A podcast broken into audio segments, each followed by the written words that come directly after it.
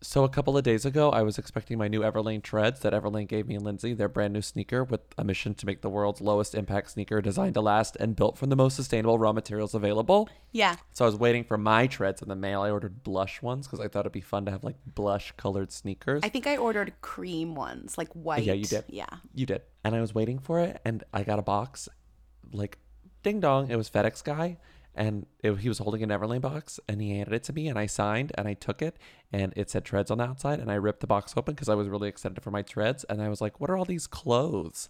And I realized I had opened my neighbor's. I had opened my neighbor's Everlane. Yeah. Humiliating. I it was all these clothes, and I was like, oh, they sent me all these random clothes. Interesting.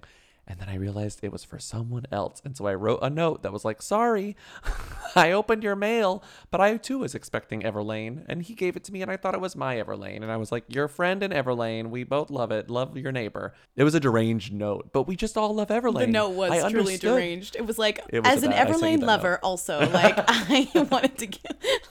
It was really embarrassing. And for those of you who don't understand why I was so excited, Everlane only makes premium essentials using the finest materials without traditional markups. They want you to know what you're paying for and why, which is why they tell you their real costs, and they're radically transparent about every step in the process, from the materials they use to the ethical factories they work with. And no matter your style or preference, Everlane's clothes look better, last longer, and cost less. And because they sell direct to you, their prices are 30 to 50% lower than traditional retailers. They have their cotton crew shirt. I have a bunch of those. I got their treads on the way. I got their jeans, which I love. All their denim shirts. I love all that. I have their little drawstring shorts, which I also love. Point is, you can check out our personalized collection at everlane.com slash who. Plus, you'll get free shipping on your first order. That's everlane.com slash who, W-H-O, everlane.com slash who.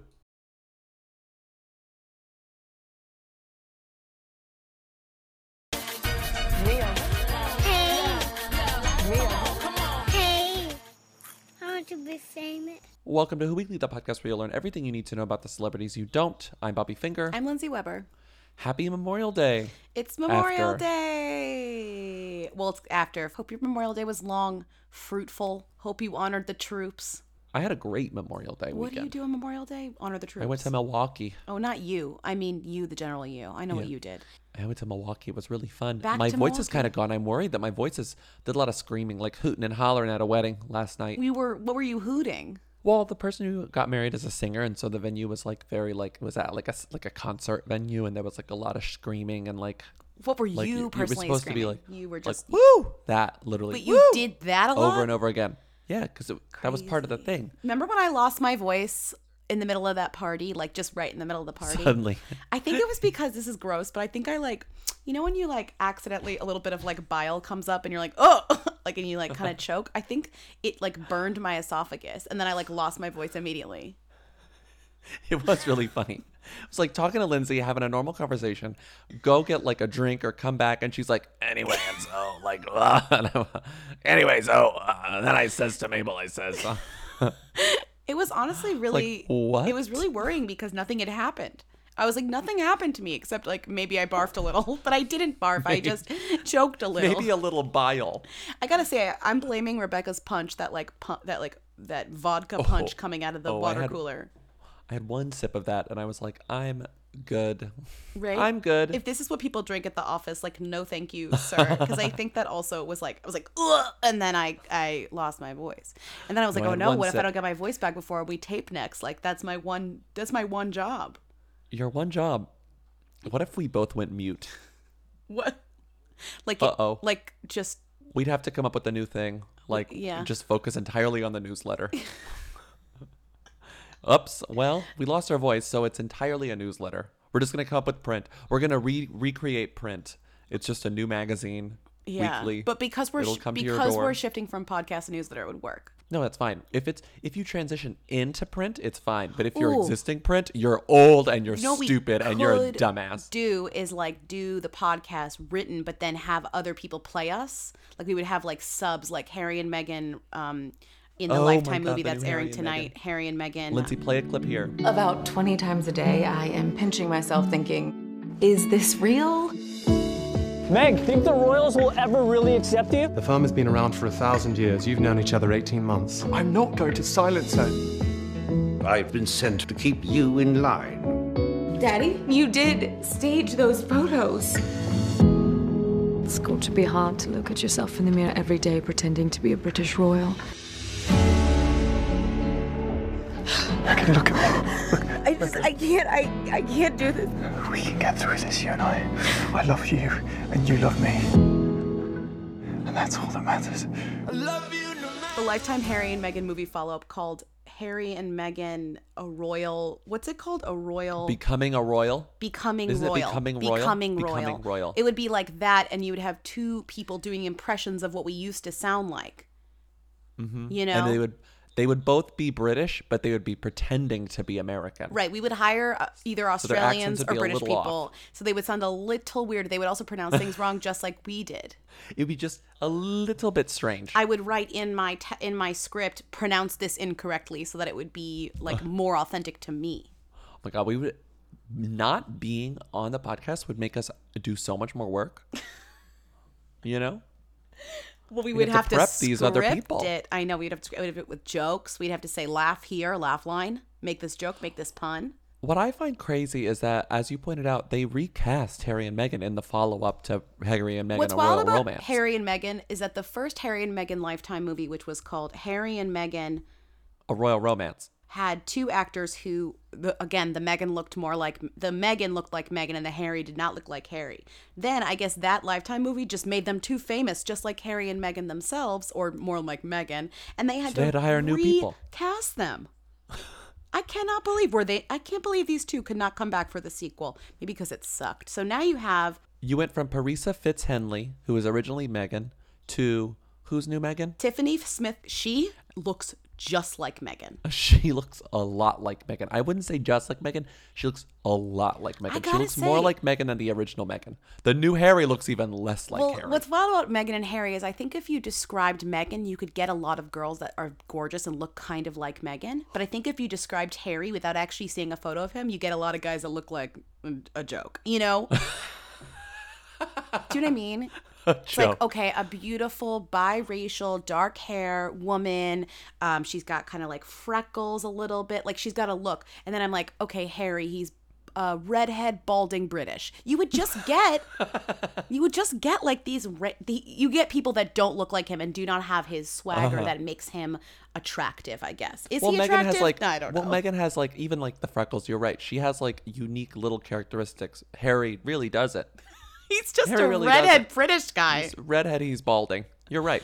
You're Right. right. So they'll get a No they'll get a British guy and they'll say, "Oh, we'll just dye his hair. We don't need uh, like he doesn't have to really also- look like him." But I also think even more so than like how hard it is, like how he's sort of just kind of a generic looking person. I will say I think people just don't care about the hairy aspect.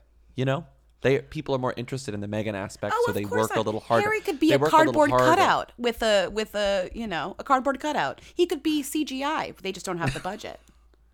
No, CGI is expensive. Yeah. But you're right. He could be a cardboard cutout. He could be a stuffed animal, or he could just never be shown on sca- on camera. Okay, that would That'd be fun if they just never put him on camera. Incredible. It's like The whole bit is just you never see him. yeah, and then you don't see Harry because it's from her perspective. It's like how you don't see the president in the first season of Veep. She's like, "What was that, Harry?" From the other room, he's like, uh, Oh well, oh, oh, caviar and crackers or whatever. Then you just get say. like someone who can do a British accent. Doesn't have to be a real British person to be Harry. Why does it have to be somebody who's not a real British person? Do you think they're more No, I'm saying- expensive? Oh, I'm saying it doesn't have to be. I'm saying it could be anyone, because all you need is the voice. I know, but you act They like British actors physically- are more expensive or like harder to find when in fact they're not. I guess not. There are actors everywhere. Um. Okay. Guess Come see us in covered that. Nashville. Come see us in Nashville this weekend. It's going to be a lot of fun. I promise you. And then come to a podcast at Pod. I have the podcast panels at PodX. That's also going to be fun. So if you're in Nashville or the general vicinity, come and hang out It's with gonna us. be great a whole lot of to engage in panel culture for the first time in a while. Yeah, it's gonna be great. You know what else is great? Huh. Whiskey Cavalier was uncanceled. You know what else is bad? It was then recanceled again. I thought we were gonna have to eat crow, like Wendy Williams once did when she actually ate crow. She said, "I'm gonna eat crow," and then she ate crow. And then Remember she that? ate crow? We've mentioned that on the podcast now 17 million I times. don't have to eat. I don't have to eat crow. I don't have to Yeah. drink whiskey. I don't have to find out who Whiskey Cavalier is because this show is dead, You know buried, gone, never to be thought about. You know what's funny about Whiskey Cavalier? He's both. Do you know that? People keep saying Oh, yeah, that was- Lindsey and Bobby. Stop asking He's who Bob. Whiskey Cavalier is. He's both of them. I gotta say that sucks because in For what's her name? It sucks for her. it sucks in Rizzoli and Isles and other uh, Franklin and Bash. They each get uh, their own name. She is anonymous. That's really fucked up. So Whiskey Cavalier, we thought people thought was coming back. I honestly don't think it was coming back. I think that was a little bit of a weird. Every show that's canceled, everyone's like, "Please bring back my show," and they think it's gonna work. and let me tell you, AP Bio is not coming back. I'm sorry, but the Tick, I don't think it's coming back. These shows that are getting canceled, I'm sorry, I just don't think they're coming back. All these cancellations, they're done with, you know, algorithms. Me explaining cancellations. Algorithms. They see if people are watching them. I, I just feel like we're exiting. We are exiting the era in which like a Netflix or a Hulu desperate or a, a- another channel desperate for like the fan whatever is going to be like we'll take it because if there was a short window. it That was, a short window. short window. and pandering to fans has again and again not really worked. I don't think anyone watches uh Encino 911. What's it called? Reno? No, not Reno. Oh, what's it called? Encino 911. Sorry, what is a show called with Andy Samberg with the cops? Brooklyn Nine-Nine. I don't. I don't think anybody actually watches that show. People, I know people who watch it, and but I, I, think don't that, think that show like it got saved. But I don't think it. I don't think it got saved and actually got more viewers. It's the same. I thought it did. I don't think so. Point is, I don't even want to pretend like I know what's happening into the world of television. But I would like to believe that the executives who make the decisions are basing it on numbers. Whatever, they're not. They don't know anything. I love that you're we're like suspicious of everything except for when they cancel Whiskey Cavalier. We're like we respect uh, the algorithms and the elders, and we respect their choices, uh, and we what love the business of television. The only entertainment executive that I trust is Amy Pascal. It's Where true. did she go? She left Sony. She went somewhere else. She's gonna make it a hit. But guess Whatever what? She's, wherever back She's going. into the Spider Verse. Only successful because of Amy. Don't tell We've me said that otherwise. It's only successful because of Amy. Are you kidding? Amy Ca- Amy Pascal's. You know, I'm sorry if you don't work for Amy Pascal, your show's gonna get canceled, I would and you're not pay- gonna be able to complain. I would pay anywhere up to a thousand dollars to read all the emails involving Amy Pascal and Spider Man. Just just to see him, just to know. I want to get one of those like spy movie mirrors of her phone. You know, where I can just constantly see what's happening on her phone. Be thrilling. Why are you punishing me? I'd never look at my phone again. I just look at Amy's. I just look at Amy's being used. yeah, that's great. You know, that's that's I'm telling you right now, fucking patent it. Hello Sharks, my new idea. I- iPhone screen streaming. Twitch is over. It's all about seeing what people are doing on their phone. So not just like messaging, but like everything. everything. Like I you open up your you open up your phone to the world and then you get a notification like Lindsey just unlocked her phone and then you can like see what you're doing. But you watch me like check the weather. That's- you watch me check right. the call in for tomorrow. You Right. watch me play design home for 30 minutes. You watch me uh, dis, uh refresh Twitter and then close it. You watch me That's the new Twitch. It doesn't matter. Let's move on. Someone fell off the wife fell off a cliff, Lindsey. So Cliff wife. Other I think the the worst and best thing about being on vacation a little bit is like usually I'm pretty tuned into things, but if it's something that's just solely on Twitter, I sometimes lose track. So I I logged into like both my chat rooms and I was like, who the fuck is Cliff Wife? Because people kept making jokes about me. Cliff Wife. I texted I was not you. on the phone. I, I was like at this all these rehearsal, all these wedding functions, and then I I was trying not to look at my phone. I was trying not to look at Twitter, and then I get a text that just said like, "Who Cliff wife?" in the middle of the day, and I was like. And I thought it was a mistake, and I was like, I don't know who Cliff Wife is. And then I started. This is what I love about Cliff Wife, because like, just from the just from the name Cliff Wife, yeah. I was, and the way you asked who Cliff Wife, I was like putting the pieces together, and I felt like I had a pretty good, like, sort of like a blurry image that was slowly coming into focus of what Cliff Wife was, and I was pretty spot on. And it's one of those things where it's like, uh, kind of, it combines a few of the only good things about the internet, Yeah. which are like uh, harmless, harmless virality. Uh, that's like slapstick humor where there's with like, no one dies, no falling one like and no injury, which is very like Yeah. olive olive crusher lady falling and fall. a scream Yeah. Scarlet take a tumble. immediate jokes, like turning into turning it into memes, um, And toxic and toxic masculinity, which is very in for 2019. and uh, and wives and wives. Oh, calling wives. out wives like curvy wife and elf wife and all the wives. All the wives.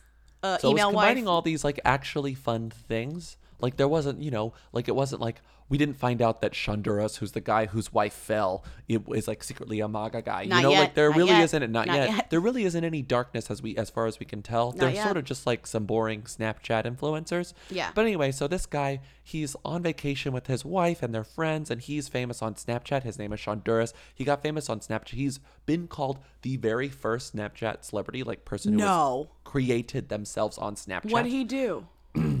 He does like uh he augments photos with like drawings. He oh, like sketches over Spencer does on Instagram. Yeah. He was he's been called quote Snapchat's first homegrown celebrity. Mm-hmm. There was a time when he was making hundred thousand dollars a week. Stick that in your pipe and smoke it. Stick that on your cliff and He drop makes it. A, he makes a. T-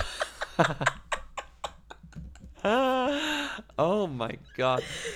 So Sorry, I we're don't really not pay there attention to Snapchat influencers, whatever. But this guy, he's like in his 30s, early 30s. He and his wife are on this like beautiful, like sort of beachy tropical vacation with some other people. sure, obviously, sure, they're sure. obviously they're documenting everything. I don't know who's filming this, and I still haven't found out. Maybe you have. Someone is filming the whole family walk along this cliff. The whole group, not just family. they but, came with like a professional friends. photographer, like mm-hmm. truly. But they're all they're all prof- they all like Yeah. are GoPro people, Right. you know. And she's walking and she slips off this cliff. She tumbles and the camera follows her as she falls off the cliff, probably about 14 feet and onto like a rocky beach. It's big And enough she- to be like, "Oh my god, are you okay?" and to do a, like a little bit of an ankle sprain. Like- but it's not big enough to be like call 911. Do you know what I mean? There's Yeah, a she thin line and, she doesn't hit her head, Right. And she doesn't hit the rocks. It's extremely. I mean, it's extremely olive, olive smasher lady fall. So the wife falls off the cliff. Oh, she tumbles. oh, This happened days ago. She fell off the cliff. she falls off a cliff, but you know, and any other normal person would be like, "That's it. My fell off a cliff. Funny f- a video for the friends and family. She's Mm-hmm. fine. It's okay." These two, because the internet broke their brain long ago, Long, uh, long, long, long, long, you know, long, long, long immediately take out the GoPro, sit down on the side. She's like kind of like, we rolling. document it. She's kind of like talk about seeing if she's okay. She's a little bit like flustered, and immediately press record on this. And Jenny's alive. Still the best day ever? Yep. We have some wounds back here. We Have some battle wounds right there. Some battle wounds in there. So survive on the edge right here. Wow. Are you good? Yeah. That was the freakiest thing that has ever happened to me, I think. it's a 20 minute video and they're sitting on their little you know vacation getaway porch and they're sitting in their chairs uh, consoling each other talking about the story laughing occasionally talking about how you know they're so lucky how like fragile delicate life is and how we should all be thankful about everything. Um, but i love the title. The title is all caps jenny fell off the trail. And then and then lowercase scary, moment, for, our family. And I gotta say, this is uh, the the pull image, the the the um what do you call it? The still that goes Thumbnail. with it, the thumbnail. Um, kills me. It is a photo of her sobbing into his arms. and he's consoling her And then there's a like different image superimposed with like a circle around it of her falling off the cliff. They made clickbait with this. I'm clicking I'm clicking on this so hard. What's also crazy about this is that it has 500,000 views. Other stuff of theirs have more views. Like Cliff Wife for them wasn't even their mo- biggest moment. no not at all You know? I want to read. I want to read. I don't know where he wrote this. I think he wrote it on on on his tweet. Yeah. When he shared the video, but he wrote, "I watched my." Yeah, this is what made it viral. So okay, my we're not even at the part. We're not even at the part where where it gets viral. This is what made it viral for Twitter. Go say it. he now. said, "I watched my wife fall off a cliff." Ellipsis. You're spelled wrong. Y o u apostrophe r e. Your whole world can change in a matter of seconds. So that goes viral. then everyone's talking about Cliff Wife. They don't. I mean, this is again, and we can laugh about this because she's okay. I just love that we all decided to call her Cliff Wife. It's so disrespectful. so disrespectful. she's not Jenny.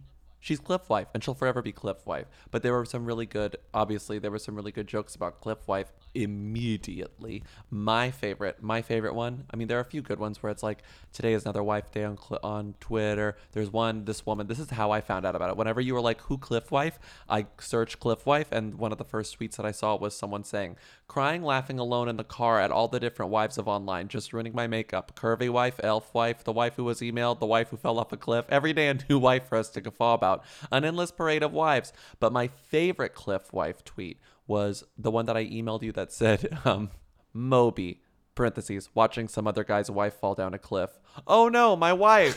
which will which is like if you don't you might not get that but you will if you stay tuned after we do this ad Why should we care about Billie? I don't know who Billie is. Is Billie Cliff wife? You'll have to tell me who Billie is. billie is not cliff wife billie is Billie Eilish? Who is no, Billie? No, not Billie Eilish, although spelt the same way. Billie is delivering premium razors directly to you for half the price of what you'd find in the store. Oh, I so love that. I don't know how you rank your Billies, but that seems pretty high on my list because ri- women's razors can cost up to 15% more than men's. That's true. Isn't that messed up? That's true. That's messed up. So just go to mybillie.com to get their starter kit, including two razor cartridges, a handle, and their magic magnetic holder for the shower, which I have and love. Because then your razor doesn't like fall on the Fall floor, off. which is Yeah, gross. gross. For only nine dollars, you can get four refill blades every one, two, or three months, based on how often you shave. Each razor cartridge contains five American-made blades encased in aloe shave soap for the smoothest shave that's gentle on sensitive skin. They also have more space between each blade to allow shave cream, soap, and hair to pass on by. They're in Allure Best of Beauty winner and Nylon's Beauty hit list because Billie is the brand that got women's razors right. So get free shipping always. You can skip, adjust, or cancel your subscription anytime. That makes it so easy. So go to mybillie.com slash who so you can support the podcast while getting your best razor you will ever own for half the price of razors in the store. Plus free shipping always. So mybillie.com slash who. That's M-Y-B-I-L-L-I-E dot com slash who. Oh, And now let's talk about Moby. Why do we care about Moby? Why do we care about Cliff White? Point is, we don't care about Moby. Why? Because he lied about dating Natalie Portman. Moby is a them. Natalie Portman is a them. But se- for some reason, we're talking about this. He's Wait. behaving like a who. I think that Moby is a who. He might be a who. I think he might be a Moby is a who. 90s them.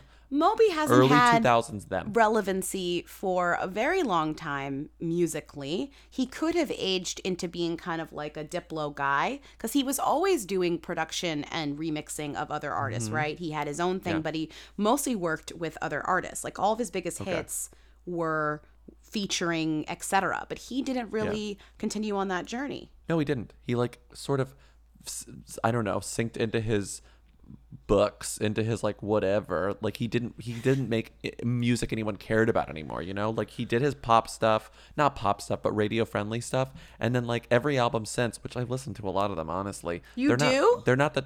I used to listen to Moby. Like when his new albums would come out, I would. You would sometimes check buy them out. and I You would, would listen check to all them of them. out, yeah. would absolutely check them out and they're just not the same it's just like he's just doing he has the, the the freedom i guess at that point like he made his money now he can just like truly release whatever the fuck he wants and that's what he did for a long time and then he was like no i want to write a book and then he did and all the book did was get him in trouble Could you tell me Moby's real name? uh, it's not cliff wife No, it's still not Cliff Wife. Guess. Uh, n- Guess. Okay, here I'll give Toby? you. I'll- Toby? no. I'll- Tobias? It doesn't rhyme with Moby. okay R- rick Oh wait, how did you get Rick? i don't know His first name is Richard, and What? his middle name is the uh the last name of a famous author who wrote a book that I think Moby is named after. I just got it. Rick melville? Yep, and his last oh name my god. is remember when hipster wife oh my god hipster wife? Remember when hipster grifter had that saying and she said i'm gonna throw my hot dog down your blank blank. What was that? Do you remember this at all? Like down your hallway? Yes his last Okay, name yeah. is the first part of that word. Hot? No. What word? hall. Hallway? oh, that's pretty good. his name is richard melville hall i just got moby wow i like as i did that He's game Moby because of Melville. I mean, I'm guessing. I guessing. hate How else? that. Okay, so Uh, remember in- his Cribs episode where he shows off his bookshelf and Yeah, he's like, he's "It worries me that no one else on this show has a bookshelf. Like I had to show off my bookshelf." I remember that episode. Uh, hi, I'm Moby. Come on inside. This is my nice home here in the Lower East Side of Manhattan. trying to figure out where we should start our tour. I've watched a few of these cribs, and the thing that seems strange to me, it doesn't seem like anyone has a bookshelf. I'm kind of concerned that people aren't reading anymore. So, in case you don't remember who Moby is, and I feel like honestly that's not that crazy to say, is that Moby was a a, a mid aughts kind of uh, pop artist. Well, he was like more of like a uh, like a housey ambient guy in the 90s like Right. or like a like a he was just a housey ambient musician who Right. released like pseudo popular albums in that specific genre then he releases an album called play and it hits number Blew one and sells like and it sells billions and billions and billions of copies because every single song on it was licensed. So the reason moby blew up is because that album was literally everywhere. It was used in movie trailers. It was used in commercials. It was used in television shows. Those songs were all over the place for like four years straight. And then that's like all he needed you know? Like and and and in similar things happen with his earlier albums. Like uh most iconically, in my opinion, Scream One ends with a song from uh, "Everything Is Wrong." in Um, my a lot of opinion, a lot of those early a lot of those early Moby albums like were still featured. They were licensed to hell, but they weren't as like huge as Play. Um, what was the song? First Cool Hive is the one that's in Scream. Stay with me. Hi, this is Gale Weathers with an exclusive eyewitness account of this amazing breaking story. Several more local teens are dead, bringing to an end the harrowing mystery of the mass killings that has terrified this peaceful community like the plot of some scary movie. It all began with a scream over 911 and ended in a bloodbath that has rocked the town of Woodsboro. All played out here in this peaceful farmhouse, far from the crimes and the sirens of the larger cities that its residents have fled. Okay, let's take it back to work. Come on, move it. This is my big shot. Let's go. I really liked the the um, South Side featuring Gwen Stefani. Gwen That was a good yeah. song for me. But Moby also was kind of known. He had he was a vegan, and that was like a big thing for him. And he had a restaurant called Teeny Teeny Teeny T N Y. Okay. okay um, and fine. he opened also a vegan restaurant called Little Pine in Silver Lake. But he was a vegan whenever like broader culture thought vegans were like lame as hell and like they Right. would emasculate them and like was like you're a fucking dumbass Right. baby. Um right. and now veganism is like not really maligned the way it was. Like Moby was made fun of a lot and it turns out it was understandably. Well, like so- maybe in the 90s you'd be like don't be mean to Moby and now it's it's, like be mean to Moby. Moby survived this long doing a lot of different things while only kind of getting kind of owned for different like just like stupid things like being vegan or like kind of being hipster or whatever. Like that was the main Mm-hmm. yeah. kind of thing. He wrote this is not his first book. He wrote he's written a few books. He's written essays. He He loves to write. Right. And so he wrote a memoir in 2016 and then he wrote a book called Things Fall Then It Fall, Fell Apart and it was a memoir that was released this year and it covered his life from 1999 to th- till 2009, which is funny because it's like when, what when was shit hit the fan. But right, like what else was there to cover? Like what was the first one about? I guess like childhood or something. Childhood and like his like housey music scene. It was the like late that New Yorky 80s scene. till the Yeah. recording of Play in 1999. So he split up his life into two different books. Mhm. And this book came out, and I don't really think anyone would have cared about this book, which is I find really amusing. It's like No. people kind of would have let it pass by. Moby fans would have bought it, or maybe it, I don't know, like. Like it could have stuff could have come out from it that was silly or little about the making of the album because people do Yeah. still kind of do care about that album. And there are people who like may not read anything, but they like reading celebrity memoirs. Like there are people who just love celebrity memoirs and they will read anything. That's true. That's true. So Moby puts out this book, people don't really care, or people you think that nobody would really care. And mm-hmm. then it starts getting people start reading it or somebody read it and writes that in his book he talks about having a relationship with Natalie Portman. And the way that he writes about it is you have the do you have the actual text? What sucks is that this is in the book, so it's like it's he apologizes, but it's still published in this book, you know? It's not It's like, like he gave this interview randomly to someone and then it gets to apologize and be amended by publications. It's like in this book. Uh, by the way, this is another thing. A lot of people brought this up when this when this happened. Was that did you know? And you know this, Bobby, but our listeners that most books are not fact checked. Yeah, they're not fact checked. That's the thing. And people assume that books are fact checked, but they're not. Fact checking is really, really expensive and time consuming, and publishers So don't want to pay for it. Unless an author pays for a fact checker, he will not get fact checked. She or she will not get fact checked. So that is Mhm. the main issue here that we're dealing with. Mm-hmm. Which is a big Um, deal because then you have something like this where uh, Moby says, I dated Natalie Portman, and then Natalie Portman's not getting a phone call from a fact checker saying, Did you date Moby or whatever? Right, exactly. So let me just read the the excerpt. I have it here. Mhm. So he was performing something, and Natalie was there, Madonna was there, Gwyneth Paltrow was there. Then at the end of the show, he was backstage, and it's 1999. And he says somehow a door had opened to this glowing golden world, and Natalie and Gwyneth and Madonna and David, and David Letterman and Elton John were holding it open, smiling and telling me they loved me. If 19-year-old me, the punk rock philosophy major, could have seen what was going on, he would have been disgusted by by my obsequious running dog pursuit of fame. Really, he would have asked, "You're buying into the celebrity bullshit? Don't you know it's all facile celebration of commerce and mediocrity?" And I would have said, "But look, there's Natalie Portman, and she's being so nice to me." So Natalie Portman like came up to him after this show, and they talked about they like talked after the show and he said like they went to Donatella Versace's party together. They like were in a limo together. Then later on in the book he says that like they kissed a lot on like Harvard campus cuz she was in Harvard cuz she was only 18 and they would like kiss and they had a couple moments and they dated. And then Natalie Portman finds out that this is in the book because obviously she didn't read it. He didn't send it to her and be like, well, the "Hey, story do you care is that I'm writing kind of. this?" I mean, did, is the, did you read the full excerpt? No. Like the story is kind of weird. Like he paints her to be basically the manic pixie dream girl that she is in Garden State. Like it's very Yeah. strange. Like he doesn't. It's like he doesn't understand why she's coming on to him, but she's like Moby, like come backstage and like I want to come backstage and like talk to you and da da da. Like Mm-hmm. you know, it claims that they and then he claims that they like dated or whatever. Uh, Yeah. Whatever dating means. Mm. so then Natalie Portman responds to this in Harper's Bazaar, and she says, "I was surprised to hear that he characterized the very short time that I knew him as dating, because my my recollection is that a very much older man." Is a much older man being creepy with me when I just graduated high school. He was on tour and I was working, shooting a film, so we only hung out a handful of times before I realized that this was an older man who was interested in me in a way that felt inappropriate.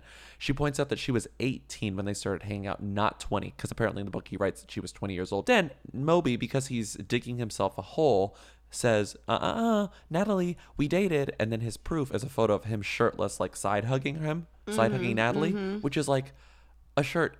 I mean, a photo that you could take with anyone. There's nothing remotely sexy, romantic, Well, or intimate said- about that sh- photo. His at all. response was like, I recently read a gossip piece wherein Natalie Portman said that we'd never dated. This confused me, as we did in fact Ugh. date. And after briefly dating in 2000, in 1999, sorry, we remained friends for years. I liked Natalie and I respect her intelligence and activism. But to be honest, I can't figure out why she would actively misrepresent our albeit brief involvement. So that albeit brief, I think, is the main thing here. Is like they hung out a few times. Maybe he saw them as dates. Maybe she didn't when it started getting a little bit more romantic. Maybe that's when she was like, never mind, when he thought, oh, we've been dating this whole time. Am I Mhm. right? Then he got so much backlash that he fully apologized for it on Instagram in a photo that says from Moby an apology. And then he's like, I read all the criticisms, blah blah blah. It was truly considerate of me it was truly considerate of me to not let her know about her inclusion in the book beforehand, and equally inconsiderate of me for not to fully respect her reaction. I have a lot of admiration for Natalie for her intelligence, creativity, and animal rights activism, and I hate that I might have caused her and her family distress. So we apologize. Apparently, it's like not going to be in the future printings of the book. Oh, really? know. Oh, that's interesting. I think that's because though the way that he writes about it sort of suggests that it's not going to be in the future printings. Although who knows if it's it's probably going to get a second printing. Um, so I that's always where it all forget this, but apparently Moby and I, I, I'm just googling around and I'm seeing this now. He apparently makes a lot of like weird statements to blogs. Like he apparently is kind of known for that. A lot of lies. He said he might have accidentally helped create the iPod and the iPhone in an interview with the Guardian. I mean, he's just done this, I guess, a lot, a lot, a lot. Moby's been in the right before. He was just in the wrong here, but the way that he was in the wrong was so dramatically in the wrong. Right. Like and the way like there was such a there was a, such an easy way to apologize for this behavior because on the grand scheme of like inappropriate relationships it's kind of on the lower end and even Natalie uh, admitted that she was like I realized this relationship was creepy, so I ended it, and that's it. So he could have been like, "Oh, I, I, I shouldn't have said that. I saw this as something else, but obviously she didn't. Let's move on. I'm sorry. I should have checked with her." Like there were so many ways to get past this where this wouldn't have been a thing, and again, he didn't do them. which Mhm. is what says which him not doing those follow up things says more about his character than what is actually written in the thing. You know. Mhm. Apparently, and this is something I also kind of vaguely remember, is that like New York media was obsessed with Moby at a certain point, maybe in like the mid 2000s. They just like wrote about him nonstop. Like Gawker, Vulture, Page Six, all of that, like really, really talked 'Cause he's about. always around. He just kind of, he was also one of those guys that would always show up and do weird things in ways that were intriguing to the press. Do you know what I mean? Mm-hmm. Yeah. Like, uh, and also that he would kind of fight back against stuff. He was because he was always like around in when the indie band scene was big. Like he also kind of floated around that a lot. He's just one of those guys that's always like putting his foot in his mouth, I guess. But before we move on, let's talk about one more anecdote from the Moby book, which is that he also dated Lizzie Grant. Who's Lizzie Grant? Lana Del Rey's Well, original name. Dated. He met her. They kissed a couple times. Okay. They kissed a couple times and they went on one date to a vegan restaurant. Well, of And course he they says- did. Although again, Moby wrote this, so take it with a grain of salt. Also, this is he- about Lizzie, so who knows what Lizzie's Who you know kind of Lana might identity not was. even Lana might not even recognize that Lizzie ever existed. Okay, um, here we go. So again, because Lana, New York girl, or is she from Connecticut? She was like a New York sceney person. Lana is you from know? Connecticut. Lana's from New York, but Lizzie might be from Connecticut. Oh yeah. Lana's from So- Malibu, oh, no, she's from- California. she's from California, Lizzie's yeah, from. New Jersey. But like music scene, trying to on the come up in the music scene, it makes sense that they would interact. Right. and okay, sure. But again, take it with a grain of salt because Moby wrote it. He writes, We'd kissed at the bar at 4 a.m. just as the place was closing, and I'd asked her to come home with me. She smiled and said no. She wouldn't go home with me after just meeting me, but she would happily go on a date if I called her and asked her out. I called her the next day, and we talked for 30 minutes about music and politics and growing up in the suburbs. Ugh, I'd, I'd love to have that conversation with Lana. and then they meet at a vegan restaurant. This is 2006. Then, blah, blah, blah, blah. This is uh, another expert. Another excerpt. Lana says, Do you have a piano? Moby says, They're in his apartment. He says, Yes, back on the second floor. And Lana goes, Floors in an apartment? Moby, you know you're the man. And Moby says, Ha, thanks. And Lana says, No, not like that. You're a rich wasp. You're a wish, rich wasp from Connecticut, and you live in a five-level penthouse. You're quote the man, as in stick it to the man, as in the person they guillotine in the Revolution. And then Moby writes, I didn't know she. I didn't know if she was insulting me, but I decided to take it as a compliment. This is how lacking in self-awareness he is. Uh, Honey, Lana was like, "You She's suck." insulting you. like there's there's no subtext there. She's like calling you an asshole She's that she has no you. respect for. She's insulting you. She's insulting you. And he's like, "Oh, like oh, I'm horny." Yeah. I really like also now that the Daily Mail, now that we care about Moby for like a hot minute, the Daily Mail writes Moby enjoys low key lunch date with mystery blonde in LA amid controversy surrounding tell all memoir. Do you know Moby's mystery woman? Email tips at dailymail.co. They're trying. They're trying. How do you measure yourself? You know, Play was your biggest hit, right? You've never topped that since. No. Why? Uh, that's a good question. You keep saying that. That's what I'm here to do. Yeah, and and I'm, I don't know. Uh, anyways, Moby is back, but also we don't care that he's back. Is Moby a who or them? He's a who, right? He's a who now. He's a who. I'm sorry, he's a who. Yeah. You know who's back? Who? Ben? No. Helena Bonham Carter. She's back? Bonham is back. Bonham, is back. Hella Bonham Carter, them, but new mystery man that she's dating who's uh, a few years her her junior. I I love it when a famous sort of like middle-aged celebrity starts dating a younger academic. Hello, Neri Oxman. Hello. Oh, I mean, Neri Oxman, but like, do we even know if that happened? Neri Oxman is still a mystery. I mean, maybe they went to a vegan restaurant and talked about like politics for 30 minutes on the phone. Right, like, did they date? Did they date? I don't know. Or did they We're talk talking about, about Neri Oxman and Brad Pitt. Did I they? Now the real question is with this Moby thing is like, did they quote unquote date, or did they just talk about uh, live growing up in the suburbs and veganism for twenty minutes on the phone? I mean, yeah, it's I don't know how I don't know how what it takes for Moby to actually categorize something as a romantic relationship. We should start saying things. Or did they date, or was it a Moby date? or was it a Moby Natalie? mm-hmm. Or was it a Moby Lana? Moby Lizzie. A Moby Lizzie. Is this a Moby Lizzie situation? No, so I think this one is not because they've been seen many times together.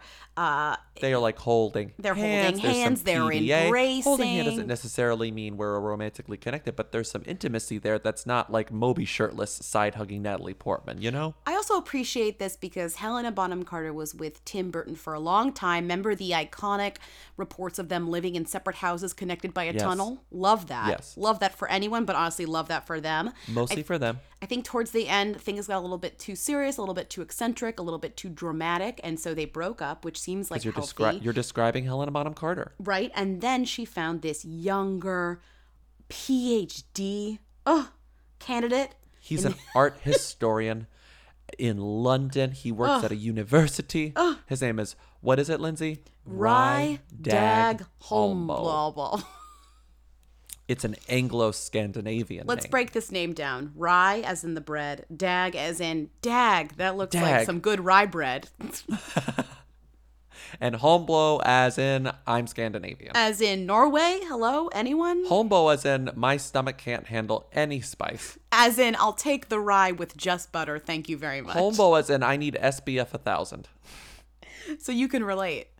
Oh yeah. Okay. So So you Google him and it's like honestly sort of boring. Like when you Google him, when you do the like pro Googling where you're like Rye Dag Holmboe minus Helena Bottom Carter, so you don't get all the messy new stuff. It's just like, oh, he interviewed some artist about an art. Oh, he like did an art thing in the art review. Oh, he works at this place. Oh, he had a LinkedIn, but he stopped updating it when he got a better job at the university. Like that's it. He's just a boring university guy, which is again, I love that sort of celebrity moment. also Sometimes it get- lasts, sometimes it doesn't. for some people you also get not me but a lot of people with uh who are very uh you know have long family trees slash histories you get these amazing kind of like heritage sites hundreds of them that have his name because he uh, tbd unclear but is might be related to this norwegian politician from the 1800s named whose name is Jens. Jens. Jens, Jens. Lindsay.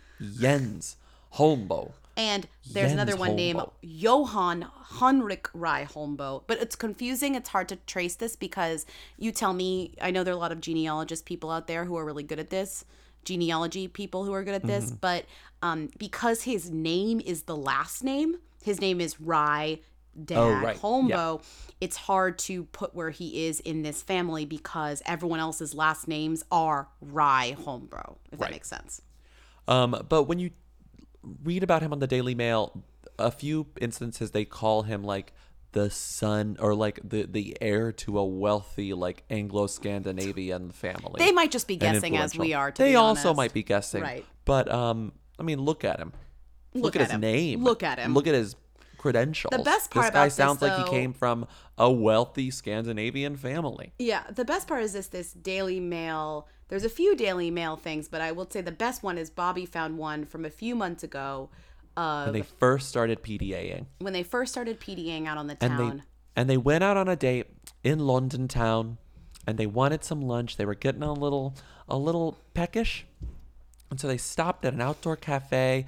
You know, Helena, all eyes on Helena. She was wearing a bo- Brexit is bollocks sticker on her puffy jacket. And she's like making a political statement. And she's holding hands with this younger beau. And they stop for lunch and they order some, you know, a delicious, uh, Wait, just read the headline. Salad a healthy salad with some, you know, thinly sliced, you know, zucchini noodles. Stop. Stop. And there's a photo of her holding up a noodle to her mouth and she's kind of sucking it, but it's zucchini. It's not like a normal pasta noodle. It's like a long vegetable noodle. uh-huh, you're dragging And her eyes out. are closed. And she says, the caption says, However, it proved difficult to eat with any grace, and she resorted to holding one end of the green vegetable sliver above her head while sucking the other between her lips. it's a great Daily Mail article. The headline is good. It says uh, Helena Bonham Carter, 52, sports a bollocks to Brexit sticker as she steps out with boyfriend Rye Dag Holmbro, 32. Rye Dag. Dot dot dot, but struggles with a courgette spiral during al fresco lunch date. Struggles with a courgette Oh. spiral. Aren't we all just really struggling I'm struggling with the with courgette spiral as we speak. As we let's move on. That I sounds think. like something that makes you like it's like oh I need some I don't know Imodium. Like what do you need when you're struggling with the courgette spiral? I mean, whenever I'm Something struggling with health. food, I need a tum, is what usually is the case Oh, if yeah. we're going to talk about struggle. I like There's photos of her laughing, and it says, upbeat. Despite the current state of British politics and the inevitability of Britain's departure from the European Union, Helena was high in spirits while chatting with her new boyfriend. That's incredible. That's incredible. And you wonder This- why the UK cannot figure out how to do Brexit. It's because of shit like that, you know? We're focused on other things. Absolutely. But despite the current state of British politics and the inevitability of Britain's departure from the European Union, we have to talk about Catherine Scorsese. Unfortunately, this Her is basement flooded. This is a tough situation. Here's what happened.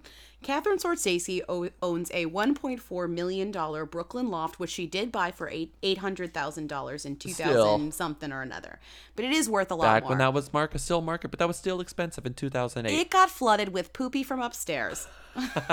also, poopy from downstairs. I mean, it's the poopy from the building. So the It's poopy came in and just flooded poor Catherine. I don't want anyone's poopy. I don't care if it's upstairs or downstairs poopy. apartment and Catherine Scorsese's half sister, who thought she was doing a nice thing, started a GoFundMe for her her half sister Catherine Scorsese and said, "Please, my sis uh, Catherine's uh, loft is flooding with poop. I need help. she needs help to put her animals." I don't know, somewhere while she stays because she had insurance. She has insurance, it claims, but the insurance wasn't going to pay for housing for her animals. She has all these animals. And then everybody was like, um, Scorsese, uh, excuse me, um, excuse me, um, I don't think we're gonna give you like ten thousand dollars for you to fix You have your a- fucking million dollar apartment if your father is Martin Scorsese. Call Martin Scorsese, even if they're, even if they don't have the closest relationship, which I really can't tell. They've worked together in the past. Mart- Marty's given her some work on his movies before, but like small little things. Mhm. Um, they have they have a relationship up until like the most recent thing I can find, not about poopy part, like the poopy basement. is some stuff from a few years ago where he acted in a movie kind of as a favor this little like weird online only movie that honestly i can't even it it's so insignificant it doesn't matter but Mhm. like they have sort of some sort of relationship but apparently she doesn't get financial help from him didn't she say like i paid for this myself i don't get paid by my Right. So i don't she have a asked trust for fund the target was supposed to be thirty thousand dollars. It got shut down around six. They raised six $6,000, yeah. I think it got shut down when people were kind of like, uh, this is a little bit, it. this is a little bit too much. Which I understand. A lot of people are asking money for a lot of different things. I just, even if she wasn't Martin Scorsese's daughter, I would say asking for money because your insurance company won't pay for a big enough place for your animals is a little. it's low on the totem much. pole Yeah. it's low on the totem pole Yeah.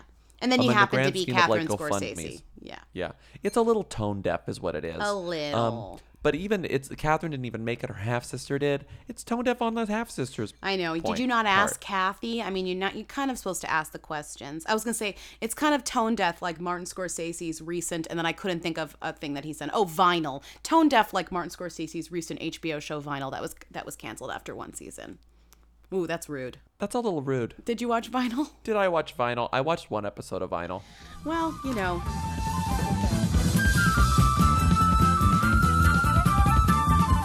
What the fuck is this? It's uh, the new tall. The, the, the new toll? You asking him or you telling him? It's uh, t- Come on!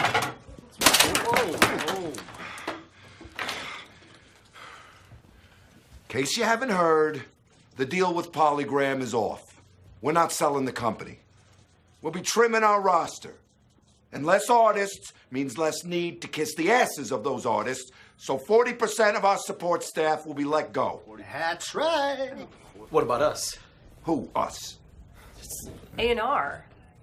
You're all fired, effective immediately. Let's move on to one more thing before we do Rita. I just this cracks me the shit up. Can I just read this one headline for Yes, you? please. Because sometimes stuff comes up from Australia. You know, we talk about it and we're just like, what is going on in Australia? Can somebody just fucking translate this for me into English, even though they speak the same language as me? Here's one. Quote, some might call this a sad day. The Bachelor's Heather Maltman quits her Gold Coast breakfast radio job to pursue an acting career in China. so I first read this and I was like, you got to do the Mad Libs. You're like, who, what, where, when, high. So you're like, how? Why? How? How? Who, so what, like, when, where? I'm high. Is that what you said? I'm not high, but I will be in an hour. So, the batch. So who? The Bachelor's Heather Maltman. She was a she was a contestant on a season of the Australian Bachelor. yes. Who? What? What? She quit her job as a breakfast radio host. Okay. Who, Which is what, a great job. Who wouldn't Sure. want a breakfast radio job? Where? Australia. Why? Because she wants to pursue an acting career in China. Okay, how? Apparently, she is. She wrote that she is. She this year I sold a TV show about me trying to make it big in China, to China. I think she sold it in Australia, but then like a the Chinese show- television company? No, I think the show is about her trying to make it big in China, and she's actually trying to make it big in China. Oh, but then the fun. show is She in said, "This year I sold a TV show about me trying to make it big in China. That's a fact. Actually, going to try it, make it big in China. That's her quote. I'm gonna read that again. Okay, everyone, pull up a chair. This is me. Like imagine Lisa Lisa Lopez. Do the math. Get ready to do the math. Yeah, yeah. Get ready to listen to this woman. This year, I sold a show about me trying to make it big in China. That's a fact. Actually, going to try and make it big as an actor in China. Okay. That's okay, so she's going to China and she's going to try to make a show about her trying to make it big in China, which is otherwise known as a reality show. Yeah, but she. It's This a, year I it's sold an a reality Australian show. reality show about her trying to make it big in China, and sh- she's saying, "Well, I actually really am trying to make it big in China," as my reality show implies. Okay. Um, I gotta say, I don't really know what to expect from this because she says she wants to make it big as an the, the the Daily Mail editorializes it and says that it's one her wanting to be an actor, but it could easily be a reality show. No, but the, the reality show is about her trying to become an actor in China. Oh my god. Maybe The she'll take steps the people Jessie J. take? Maybe she'll be like a Jessie J situation. What does that mean? She'll start singing? She'll marry Channing Tatum? oh, become she'll big get in big China in suddenly. China. Well, we don't even know what this woman's talent is. Jessie J has a very Well, obvious her talent, and talent she was is on a clearly show. being on The Bachelor and talking at early in the morning, which That's good. wouldn't most of us love any of those talents? I would. I really would. What I will say is I actually hate Heather Maltman. I hate her. Did you see this line? In December 2018, Heather revealed she tried out for the role of Batwoman, but producers decided to cast Ruby Rose instead. No, that's not why I hate Heather Maltman. Why? I hate her because of this line from the Daily Mail story. She's talking about how she's also going to start a podcast. And she says, As I look towards a podcast, comma, otherwise known as unemployment, you have to take risks to get what you want. Heather, Heather. it's employment. Not only is it Heather, employment, it's tell full my fucking- employment. Heather, it's full employment. Tell my accountant, Richard, that this is unemployment, okay? Because I'm paying taxes on this thing. Paying a lot of taxes Am on I this thing, right? Heather. Heather. Heather, you know nothing about a podcast. I'd like to see you try, okay? I don't want to see her try. I'd like to hear you try. At least I get to walk away knowing I was true to myself. I did the right thing. I cared about him open heartedly. And I haven't done that with a guy before. That's the only part of me that's hurt. But I guess that was the risk I took. So it's One more Daily Mail headline, and I don't, and I'm just gonna say it, and we're gonna give no context, and we're Okay. gonna move on, okay? Okay. To Rita. Michael Caine, 85, returns to Tramp nightclub with his wife Shakira, 75. Dot dot dot. 48 years after they met at legendary London venue. Parentheses where actor also got punched in the face by George Best. Parentheses. So we're not going to come. We're just going to move on. Well, can I? I'll maybe we'll do the who, what, where, why, how, and then move Do the on. who, what, when, where, how, wow. Who? And then we Michael Caine and his wife Shakira, Okay. who Got it. has no last name Got aside it. from Shakira Caine. Got it. who what? Returned to Tramp nightclub. Mm-hmm. 48 years after they met. Got it. Why? Oh, because they returned 48 years after they met just to hang out. Yeah, yeah, yeah. Uh, when? This year.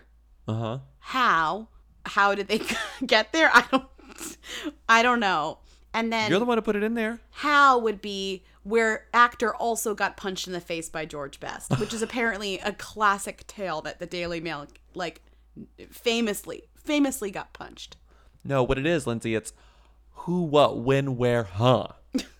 So Is that our who, version? Michael Caine, and Shakira. What returns? Returns. Where? To Tramp nightclub, a legendary London venue. Huh? Where actor also got punched in the face by George Best. That's what it is. Who, what, when, where, huh? Because we'll never know the why. We can never answer the why. Don't come here if you want the why. Don't go to Daily Mail if you want the why. Go there if you want the huh. George famously kicked off his autobiography, The Good, the Bad, and the Bubbly, 1990, with the immortal line I punched Michael Caine on the floor in Tramp one night. What do you think about Phlur? I know that it makes you smell good, and God knows it's summer, so I'm going to need a little bit of scent. Let's do the who, what, when, where, huh about Phlur. Who? Phlur. What? A company that makes stunning, non toxic perfumes and lists all their ingredients online. They're all about good, clean, fun. When? Now. Whenever you want it. Whenever you want it. Where? I'll tell you where. Phlur.com. P H L U R.com. Huh? You need the huh? What's the huh? Every Phlur is gender free. They're completely transparent. Uh, they tell you everything in their perfumes. And they just introduced a body wash and body lotion in the same scent so you can smell amazing all the time. I love that. Can I add on an extra one? Yeah. How much? Well, if you use promo code WHO, WHO, you will get 20% off your first custom Phlur sample set. You pick three cents to try and get credit towards a full size bottle of your favorite. That's promo code WHO, WHO at Phlur.com to get your first three Phlur fragrances at 20% off. P H L U R.com. What was she wearing? Where was she seen? She posted what on Instagram? She's the Who Queen. Tens of people want to know all about the number one Who. Lindsay Bobby, tell us now. What's Rita Ora up to? Who is this woman? Okay, so what is Rita up to? Weirdly, a lot. She's up to so much. This live show is getting tremendous reviews. I- Everyone loves it. We're when is seeing this amazing live show coming to New York? I gotta see this live show. She apparently It goes seems- in the air. She goes in the air, she has wings. She has special guests. She has Phoenix wings. Phoenix Wings, special guests like Charli XCX and Sean King. Nope, Sean Paul. Sean Paul. That's great. I know. And She's gonna have great guests. She's gonna have great guests if she comes to New York. She's gonna come to New Guardian York, right? gave her an amazing review. They gave her four out of five stars. She spends a glorious 90 minutes delivering high octane hits. Respl- it's a little bit short. Resplendent in a bejeweled mini dress and iridescent knee-high boots. She moves with confidence. Um, she moves with confidence and sings with precision, sustaining lively, often provocative dance moves without Sings- missing a note. Sings with precision. Oh my, My god, she's God. incredible. Yeah. She's incredible. And also, you said 90 minutes isn't enough. I think it's enough. I just want her hits. I don't want like deep cuts from Rita. Well, she doesn't have again. She doesn't have. She has limited uh inventory. Yeah, that's true. I think 90 minutes is perfect. So she was a can. We talked about how she was a can doing some Magnum ice cream PR. She loves dipping the ice cream just like everyone. While she was in Cannes, she was wearing a lot of expensive, fancy jewels. And there was a courier who was supposed to be moving the jewelry back from Rita to the luxury brand. And I'm quoting, I believe, page six here. The courier who was tasked with transporting the jewelry loaned by the luxury brand forgot her carry-on luggage on her plane at the airport in Nice, at the airport in Nice, France, after it Oh arrived from London, according God. to Agence France-Presse. Um, by the time she realized the plane had already taken off on the way to Luton. Oh, a police source told Page Six someone with their head in the clouds nearly lost several million. They got it back. It's fine. Wait, so where was this jewelry just sitting? It's just sitting on the plane. Just sitting on the I plane think it was just in sitting, or they captured, or they they found because they cleaned up the plane before. It was probably lost and found. That's crazy. If you would think you wouldn't forget the one thing The one thing your job is. To mind is It's this. literally the you had one job. $4 It's the you had one job meme. It's the you had one job meme. And of course, Rita Ora's name is in, involved in this. Of course, Rita Ora is involved in this. I mean, she had nothing to really do with this, but did she? I don't know. Is it a heist? Oh, Maybe. It's, it's fine. Her name's think- just on it. Her name's just on it. Maybe. The last thing that she's up to um, is we talked about her being at the Radio One's big weekend, but she turned up the heat in a pink plate. She turned up the heat in a pink blazer style bodysuit and racy fishnet tights while doing so. She looked cool. When doesn't she look cool? She always extremely looks cool. cool. She always looks cool. Rita Ora, she's always looking cool. I'm trying to find a really good caption. It says, "Racy, the Anywhere songstress put on a typically da- a typically sizzling display for her energetic set as she highlighted her lean legs in vibrant fishnet tights." Her lean turning legs. up the heat in Slim Rita's pins true and kooky she, fashion. they said lean legs and not Lean slim legs. pins. Well, what happened to them? They'd meet. They'd met their slim pins quota for the day. Do you day. think so? Yeah. It, the like alarm went off. It was like ding ding ding ding ding ding ding. No more slim pins. No more slim pins. And then they're like, switch mm, on to lean legs. lean legs. Lean legs is not as kind of. That's why it's second tier. Slim That's why it's second tier. But it says, turning up the heat in Rita's true kooky fashion. The singer boasted her physique in a pair of mismatched pink and orange PVC thigh-high boots. Mismatch, but on purpose because it's Rita. Of course, it's Rita. She does everything on purpose. She's great. But we got to see her. We saw a lot of we saw a lot of good videos of her UK tour this weekend. So she's like turning it up a few notches, which I think is fun. But are you kidding? I would pay I would pay 50 bucks to hear her sing uh, Uh, I will uh, never let you down for 90 minutes. Sing well, one that- song over and over again. Fifty bucks, I would pay more for that. I would be like, Rita, just sing that song, please. Rita, sing that and the Pokemon song. Okay, but we're done. So thank you for listening. Follow us on Happy, Mor- Happy Memorial Day weekend. I hope you had a good weekend. Uh, support us on Patreon, patreon.com slash who weekly. Um, follow us on Instagram, Twitter, Facebook. Come see us in Nashville. It's going to be so much fun. Uh, Check out our six- merch. Our merch, 619 Who Them, to leave questions, comments, concerns for our Friday show, which is the call in show. And we will see you on Friday. Have a great week. Bye. Bye. You will dream it. they wanna know. Hey. Mia. Hey. Mia. Come on. Hey. I want to be famous. Okay, look at me. I just, I can't, I, I can't do this. We can get through this, you and I. I love you, and you love me.